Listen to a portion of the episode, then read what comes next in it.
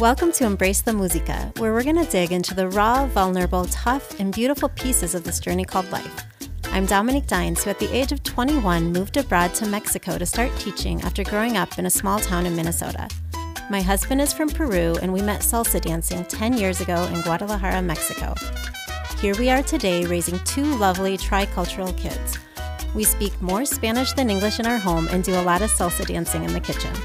Embrace the Musica is going to be a place where we talk about what it's like being married to someone from a completely different culture, living in a place that neither of us grew up in, being a working mom, constantly fighting or accepting cultural norms, and all the things that keep us afloat, which includes a lot of heart and humility. So let's embrace the musica today. Hi, everyone. What a week. Once again, the news is changing ever so fast, and we're all trying to figure out what this week, this month, or this year is going to turn into. It has been a whirlwind for sure. I don't know where you are, what's going on necessarily as far as quarantine and mandates from the government and all of that, but we're currently on our first five day mandated quarantine in our house.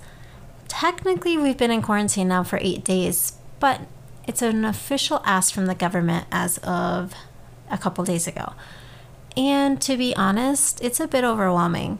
It's a lot to all be in the house together. It's a lot to think we haven't put the kids in their car seats and gone anywhere in over 10 days. It's a lot to think about the fact that we haven't spent any money in the last week beyond buying a few cleaning supplies and some coffee beans. Life can change so quickly. It's a lot to think about the fact that many of us might not be able to fly back to the States to see our family for many months. And there's so many unknowns, so many things that nobody can say for certain, so many fears. For us, the peso in Mexico is at a record low and it's looking to drop even more, which is super depressing.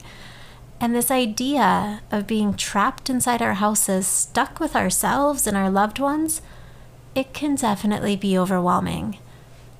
But on the flip side, it's also such a privilege. And I know that we are living privileged lives. I say that because we can stay home, we can work from home. We have enough groceries to last us for a while. We're lucky, we are fortunate that we love each other and that we're safe. And being the optimist that I tend to be, I've been thinking about all the little ways that this is going to actually be good for us. For example, so much of life typically would feel like we're always running, we're always trying to keep up with all the things. And I would so often feel behind or like I was running late because I tried to fit too much into my day. And quarantine, for better or worse, has taken that pressure off of me. I don't have to be anywhere, I don't have to be doing something nonstop. In our days now, they've taken on a new routine of keeping our kids entertained, doing their homework, trying to get work done during the day, keeping the house just clean enough, and making a routine within these walls. And it's made me think about all the ways that we're learning to be intentional with the people in our lives. Without the crazy schedules that we were so accustomed to follow, I actually find myself chatting more with my family who lives all over the world despite the distance. I've been scheduling virtual wine nights or calls with my friends just to connect. I've been being more intentional with Walter and our communication at home hello. I guess that one is sort of obvious. We're stuck together right now. Um, but I say it because it's true. And I see so many people getting creative with all this extra time they have in one place. And I love that. It's one of my favorite things. I know that there's so many videos, so many memes and messages being forwarded around the globe, and I understand that it can be overwhelming and a bit much. I've even had a few friends tell me they're so sick of group chats right now. How I, however, I really love the creativity and I love the innovation taking place. I love seeing people connecting with Mo Willems and learning to doodle and draw. I love that parents are connecting to the Cincinnati Zoo to watch a daily animal show. I love that we can listen to bedtime stories read by the Frozen actor who plays Olaf. And it honestly, I can't help but be in awe of humanity. Look at everyone stepping up and creating and sharing their gifts and their passions. And it's sort of ironic to think that without this pandemic, as social as we all are in our everyday lives, a lot of these new ways of connecting, sharing, and innovating may they may not have happened. And I can speak from my world of education as a former teacher. I'm seeing teachers and parents suddenly thrust into this online learning environment, which so many had managed to avoid in the past. I see teachers posting videos on YouTube or learning how to create a Google form uh, or hosting Google Meet or Zoom calls to connect with their students. As a parent, I see all of my parent friends figuring out how to access Google Classroom and make sure that their kids are turning in their work. And I know, based on the chats I'm in, that I have a lot of friends who may have a lot to say on this matter, as we're only one week in here in Mexico. And trust me, it has been a lot. But just as everything else in our lives is going a little bit slower, I also trust that virtual learning is going to slow down a little bit. We're all going to get used to it because it's likely going to be our reality for some time to come. And as our world has changed so much so quickly, I also think about some of the other positives that have come as a result of being home more often we're cooking so much more at our house and we're being more intentional about what we're eating and how we're spending our time.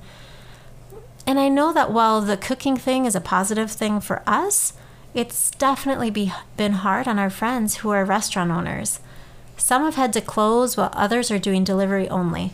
So I definitely understand that with every positive, there is likely a negative side to things as well. We've been trying to find ways to support local businesses, that are still doing delivery services as we try to purchase what we can and share with others that same information. And there's so many unknowns with all of this, it's really hard for me to try to put into words all of my thoughts and doubts and confusion and fears and all of the things that we're feeling these days. And I know that we are just in the beginning stages of what is likely to be our new way of living for quite some time now. And I know that so many of us started out 2020 with high hopes and expectations for a new decade before we were suddenly thrust into this new reality of staying home and adjusting our lives, our work, our responsibilities, our focus, our communication, and all the things. It's so easy to feel down, upset, confused, and even disappointed given all of these circumstances. But I found that looking for the positives, my day seems brighter and more manageable. And through it all, I think we need to remember that we are the privileged ones who can stay home and have the means to do so.